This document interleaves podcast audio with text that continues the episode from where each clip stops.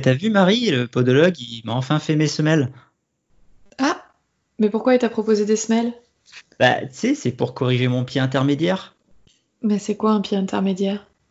C'est facile. C'est quand ton pied, il est ni creux ni plat. C'est important de le corriger. Ah bah écoute, euh, moi je pensais que c'était normal ça. Bon, bon, Oui, pourquoi bah, pas juste- justement, il trouvait que c'était hyper important de corriger ça. Et puis c'est pas tout. Il va aussi m'aider pour mes douleurs au genou. Le manque de force dans mon fessier gauche, réduire mes brûlures d'estomac, éviter l'apparition des caries dentaires, améliorer mes performances à l'orthographe et m'assurer 100% de réussite lors de la préparation des pâtes à crêpes. Ouais, enfin quand même, euh, pour tes cheveux, il y a toujours rien à faire. Bonjour, Ou bonsoir. bienvenue sur Le Temps d'un Lapin, le podcast qui parle de la kinésithérapie, du soin et de la science.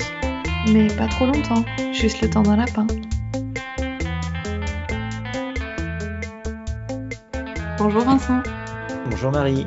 Aujourd'hui, sur le temps d'un lapin, on inaugure une nouvelle rubrique, encore une, le lapin sceptique, et on va vous parler des semelles orthopédiques. Pourquoi? Parce que euh, les semelles orthopédiques ont pris une place de plus en plus importante dans le parcours de soins des patients, que la podologie est maintenant proposée dans beaucoup de problématiques, et pas seulement des problématiques du pied, mais aussi des problématiques de hanches, de genoux, de dos, éventuellement des cervicales, et que petit à petit, nous avons vu arriver au cabinet des patients qui portent des semelles depuis longtemps, euh, bien avant même d'avoir été reçus en kinésithérapie et que nous voulions euh, bah, faire le point sur l'intérêt de l'usage de ces semelles dans le quotidien et pour différentes pathologies. Pour commencer, Vincent, est-ce que tu peux nous dire rapidement comment ça fonctionne une semelle? Une semelle, c'est assez simple. C'est une épaisseur qu'on va ajouter dans la chaussure et sur laquelle on va pouvoir jouer. Le podologue va pouvoir créer des, creux ou des, bosses qui vont modifier la façon dont le pied s'appuie à l'intérieur et dont la façon dont sont réparties les charges. En général, euh, la, fabrication, elle va être basée sur euh, un, examen euh, sur un, podoscope qui va donner l'empreinte du pied en montrant où sont les zones d'appui, les zones où il y a plus de pression, moins de pression, et ce qui va permettre au podologue de déterminer en fonction de la pathologie du patient l'endroit auquel il va falloir limiter cette pression ou au contraire favoriser une augmentation pour en décharger une autre. La semelle orthopédique peut être partiellement remboursée par l'assurance maladie à la condition que celle-ci ait été prescrite par un médecin. La possibilité de modifier la façon dont le pied prend appui au sol, c'est ce qui a défini les indications principales de la semelle orthopédique, qui sont la prise en charge des troubles orthopédiques du pied et de certaines douleurs du pied. Marie, est-ce que tu peux nous expliquer ce qu'on entend par trouble orthopédique du pied? Dans les troubles du pied, on peut notamment citer euh, les problèmes de fractures de fatigue, donc les fractures de petites structures osseuses au niveau du pied euh, qui sont relativement douloureuses et mais qui ne sont pas toujours suffisamment importantes pour nécessiter la décharge complète. Donc on peut aussi parler de toutes les déformations orthopédiques du pied qui vont potentiellement évoluer avec l'âge, notamment les hallux valgus, qui sont des déformations courantes qui ne sont pas toujours symptomatiques, c'est-à-dire qu'elles ne font pas toujours mal. Et lorsqu'elles vont commencer à être douloureuses, on peut envisager de proposer une semelle pour diminuer les symptômes associés à euh, ces déformations.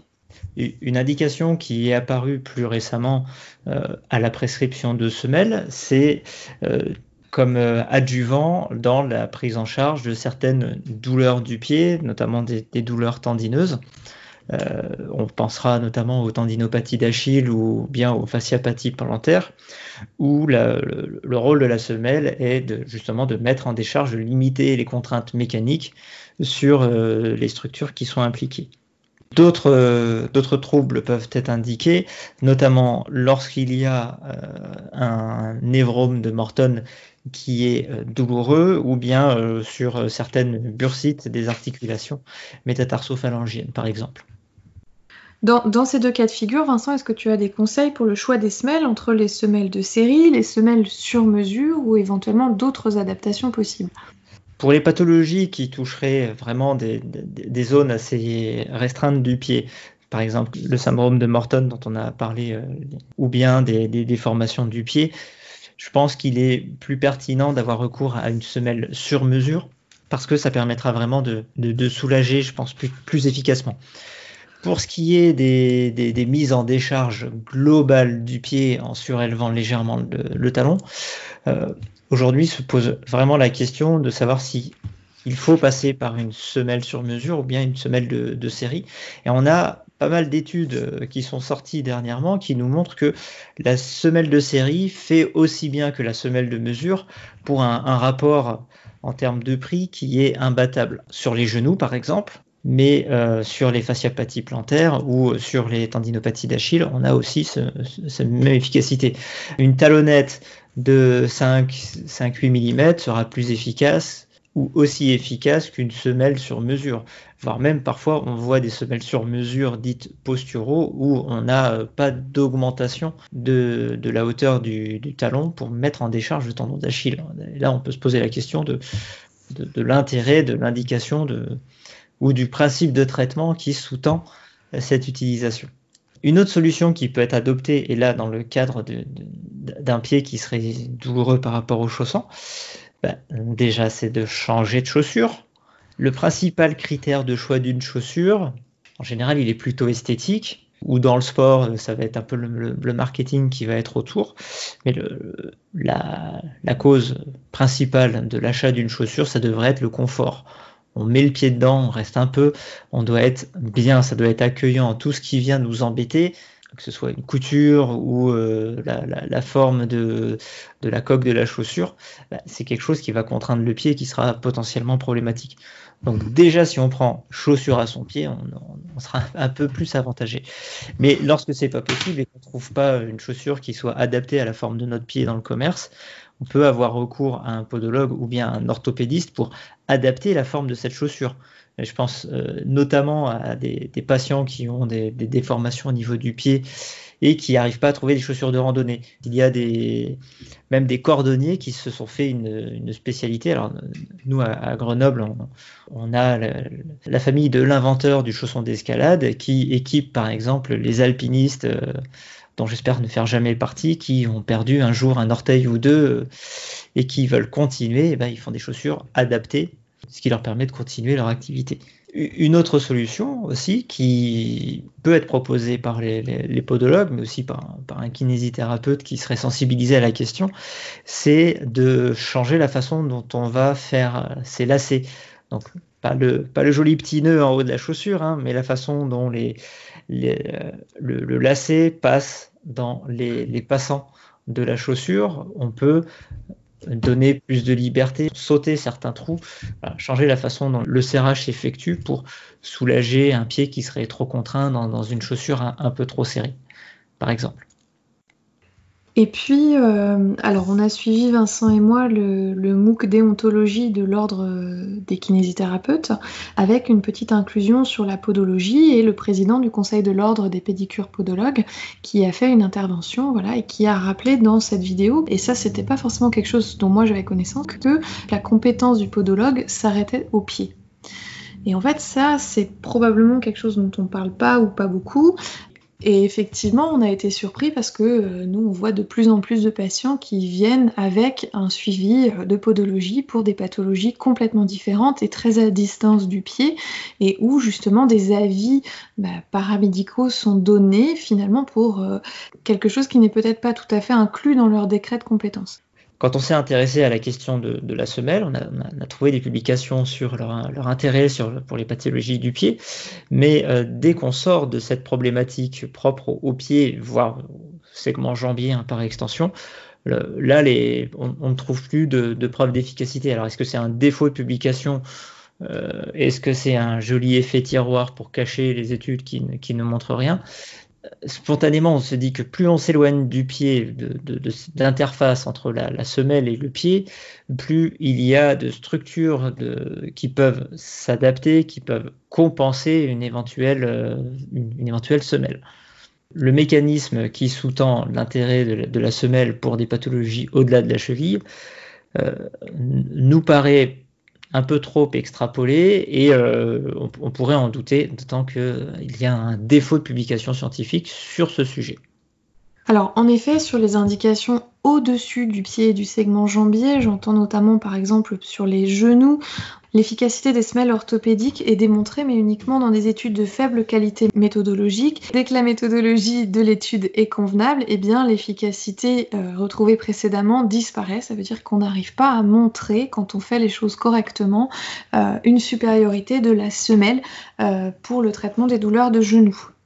Pour le syndrome fémoro-patellaire, par exemple, et pour le choix du type de complément ou d'adjuvant, il y a une revue systématique de 2010 de Barton qui euh, montre que visiblement une semelle préfabriquée éventuellement retravaillée, donc un élément de série, quelque chose qui est disponible dans le commerce, se montre aussi efficace qu'une semelle sur mesure.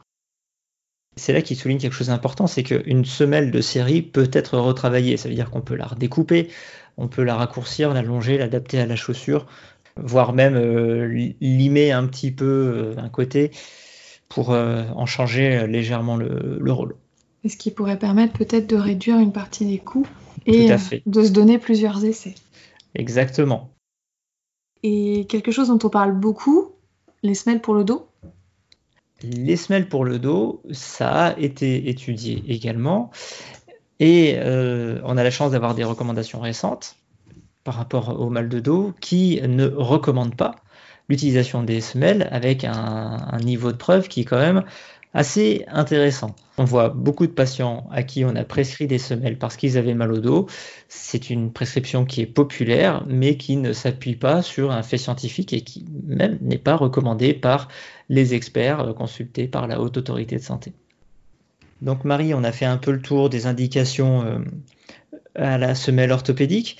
Maintenant, est-ce que tu peux nous dire euh, à quel moment est-ce qu'on doit penser à prescrire une semelle orthopédique au patient ou proposer euh, cet outil à notre patient? Bah, Je vais essayer en tout cas. La semelle, bah, comme on l'a dit, elle va, se... elle va se discuter devant tous les troubles douloureux du pied, évidemment euh, dans les indications principales qu'on a citées, euh, dans les douleurs aiguës sur des tendinopathies ou sur des mortones comme on disait tout à l'heure. Et à ce moment-là, la réorientation vers le podologue, ne serait-ce que pour avoir son avis, euh, pourrait être intéressante. Ce qui nous semblait important, c'était de bien insister sur la démarche diagnostique et que, hormis certaines pathologies très spécifiques, la semelle, elle ne reste finalement qu'un adjuvant euh, d'une prise en charge plus globale euh, qui va devoir s'intéresser à tous les autres facteurs en fait potentiels de douleur, euh, que ce soit le mouvement, l'entraînement, l'activité physique, le manque d'activité physique, etc. Est-ce qu'il y a quelque chose à corriger maintenant qui sera indispensable pour soulager le patient. Est-ce que cette chose a été présente auparavant? Et du coup, il faut se poser la question, pourquoi est-ce que cette, cette entre guillemets anomalie du pied qui est présente parfois depuis des années a provoqué un problème subitement? Ou pourquoi est-ce que jouer sur cette caractéristique présente depuis très longtemps changera quelque chose à la situation du patient? Est-ce que déjà on a bien fait le tour de la situation du, patient? Alors que très souvent, euh, moi je vois dans le cadre de, douleurs et notamment de, douleurs euh, articulaires présentes chez, ou musculaires hein, présentes chez des sportifs, mais l'élément déclencheur des douleurs n'a pas été une déformation du pied, mais ça a été une modification dans le type d'activité, dans le type de terrain sur lequel ils ont joué, dans, le, dans les temps de repos qu'ils n'ont pas eu ou qu'ils n'ont pas assez eu, dans l'intensité qui a fortement augmenté, la, variation. Voilà. Ces éléments d'historique, en général, sont très efficaces pour expliquer pourquoi est-ce qu'il y a une douleur. Et donc, où est la pertinence de vouloir corriger quelque chose qui ne semble pas être la cause initiale du problème, c'est probablement un biais qu'on voit souvent dans le sens où euh, l'examen du patient qui a mal au genou, il va inclure un examen du pied et s'il s'avère qu'il a un pied plat, euh, je ne serais pas surprise que ce soit euh, récurrent dans les enseignements médicaux et paramédicaux.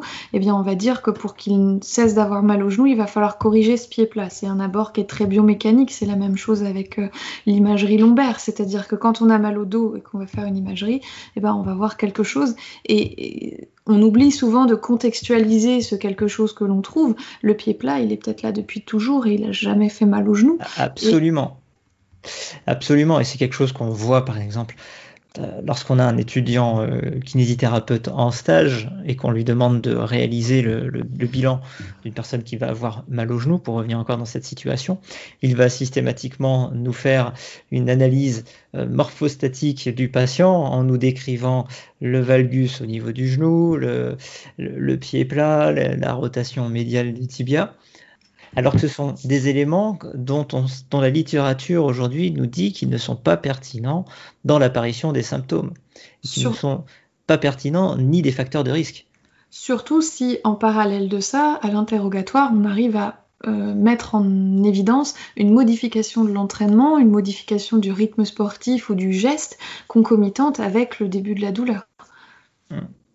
Alors, faut-il y voir aussi cette envie systématique de la part des professionnels de santé de vouloir réaliser une intervention sur leurs patients, réaliser un geste, prescrire quelque chose, parce que le conseil, l'éducation du patient ne serait pas assez euh, valorisant, ne mettrait pas suffisamment en valeur le, le professionnel. Moi, je pense que c'est vraiment une question qu'il faut se poser. Aujourd'hui, on se rend de plus en plus compte que la rééducation, les troubles musculo-squelettiques, les douleurs, ce qui fonctionne, c'est avant tout l'éducation, les conseils, la réassurance cognitive et affective, et que tout ce qui peut être proposé autour, finalement, ce sont des adjuvants qui parfois peuvent nous sortir d'une situation dans laquelle on est empêtré, et qui la plupart du temps apportent une très faible plus-value au traitement. En fait, il, supporte euh, la base qui semble efficace, qui est l'éducation, euh, en répondant aux attentes euh, sociétales et culturelles, je dirais, du patient par rapport aux soins qu'il peut recevoir. Mais en effet, c'est aujourd'hui ce qu'on voit aussi dans les milieux médicaux. Hein, déprescrire ou ne pas prescrire reste un exercice beaucoup plus difficile. On peut aller encore plus loin et se poser la question de la volonté normative de remettre les corps droits. Mais là, on va trop loin pour cet épisode. Il y a une question qui nous semblait très importante à traiter euh, ce soir. C'est une question dont on parle très peu et dans beaucoup de domaines, pas que dans la prescription de semelles orthopédiques. C'est la question de quand est-ce qu'on arrête? Parce que finalement, globalement, les patients qui sortent, mais là je pense aux semelles, mais comme je pense à pas mal de, dispositifs d'aide comme des attelles ou des ceintures, euh, ils savent très bien quand les porter au démarrage, mais la question de quand est-ce qu'ils vont pouvoir les arrêter et vont-ils le pouvoir, elle, elle n'est pas toujours très claire. Donc Vincent, quand est-ce qu'on arrête? On a deux cas particuliers, hein, ceux avec les déformations durables et ceux avec les, douleurs qui sont censées passer. Euh, l'indication va être la même, quand est-ce qu'on arrête, ça va être la même chose. On va, par exemple, dans, dans le cadre d'un trouble durable, on va essayer un temps la semelle. Une fois que les douleurs fortement diminué, on peut très bien essayer de reprendre une vie entre guillemets normale sans ces semelles et voir comment ça se passe. Il est fort possible, par exemple, qu'un alux valgus qui est douloureux le soit temporairement et puis redevienne non douloureux euh, quelques semaines, quelques mois plus tard. Et à ce moment-là, la, semelle n'aura plus d'indication. Un, autre euh, un outil que j'aime bien utiliser, c'est les vacances d'été chez des patients qui ont des semelles depuis très très longtemps et où on se rend compte que bah, pendant l'été, ils enferment plus leurs pieds dans des chaussures, ils vont être en, sandales, en tongs et que évidemment ils n'arrivent pas à mettre leurs semelles dedans. Ils ont passé deux mois sans mettre leurs semelles, leurs symptômes n'ont pas changé. là, on se dit bah c'est peut-être le signe que vous n'en avez plus besoin. Toujours avec cette arrière-pensée que j'essaye de valoriser le parcours qui a été suivi on en revient toujours à cette, symptomatologie. Euh, on teste, on voit si la semelle est nécessaire pour réaliser les activités euh, dans lesquelles la, pathologie intervenait et limiter celle-ci. Les semelles permettent de reprendre une activité, on va les garder. Est-ce qu'on peut, ne serait-ce que enlever la semelle 10 minutes pendant cette activité pour quitte à les remettre plus tard? Il faut essayer, euh, apprendre petit à petit à s'en passer c'est quelque chose avec lequel on travaille euh, beaucoup et dont on vous parle beaucoup, c'est de la modification de symptômes. Dans la mesure où la semelle, elle permet de passer un cap ou de, souffrir un petit peu moins, au moins de quoi euh, reprendre une activité, et eh bien là, elle va être intéressante puisque l'objectif principal, ça va être de continuer à être actif et de continuer à maintenir ses activités de loisirs. Par contre, c'est pas parce qu'elle aide à diminuer la douleur qu'elle doit devenir une fin en soi et qu'elle doit devenir quelque chose qu'on ne peut plus enlever. Moi, je te rejoins Vincent, eh bien quand on a un résultat positif avec la semelle, quand la douleur est suffisamment diminuée, ce qui va être intéressant, c'est d'essayer de l'enlever à nouveau pour voir eh bien quel est son effet. Est-ce qu'elle a eu un effet à court terme qu'elle vous a permis de passer un cap ou est-ce qu'elle a un effet qui reste nécessaire? Donc en conclusion de cet épisode, les semelles peuvent avoir un intérêt essentiellement pour les troubles du pied et ça peut se, discuter éventuellement pour euh, ce qui va affecter le segment jambier, éventuellement le genou. Par contre, pour le dos, je pense qu'on peut oublier et tout ce qui se passe au-dessus également. Merci à vous de nous avoir écoutés. N'hésitez pas à nous poser des questions si vous voulez qu'on aille euh, creuser euh, certains détails. Et puis, on vous dit à très bientôt. Sur le temps d'un lapin.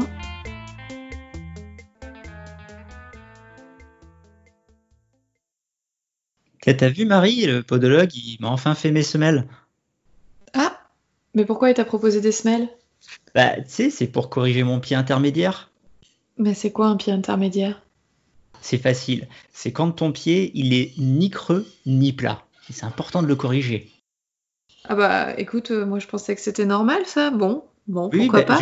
Justement, il trouvait que c'était hyper important de corriger ça. Et puis c'est pas tout. Il va aussi m'aider pour mes douleurs au genou, le manque de force dans mon fessier gauche, réduire mes brûlures d'estomac, éviter l'apparition des caries dentaires, améliorer mes performances à l'orthographe et m'assurer 100% de réussite lors de la préparation des pâtes à crêpes. Ouais, enfin quand même, euh, pour tes cheveux, il y a toujours rien à faire.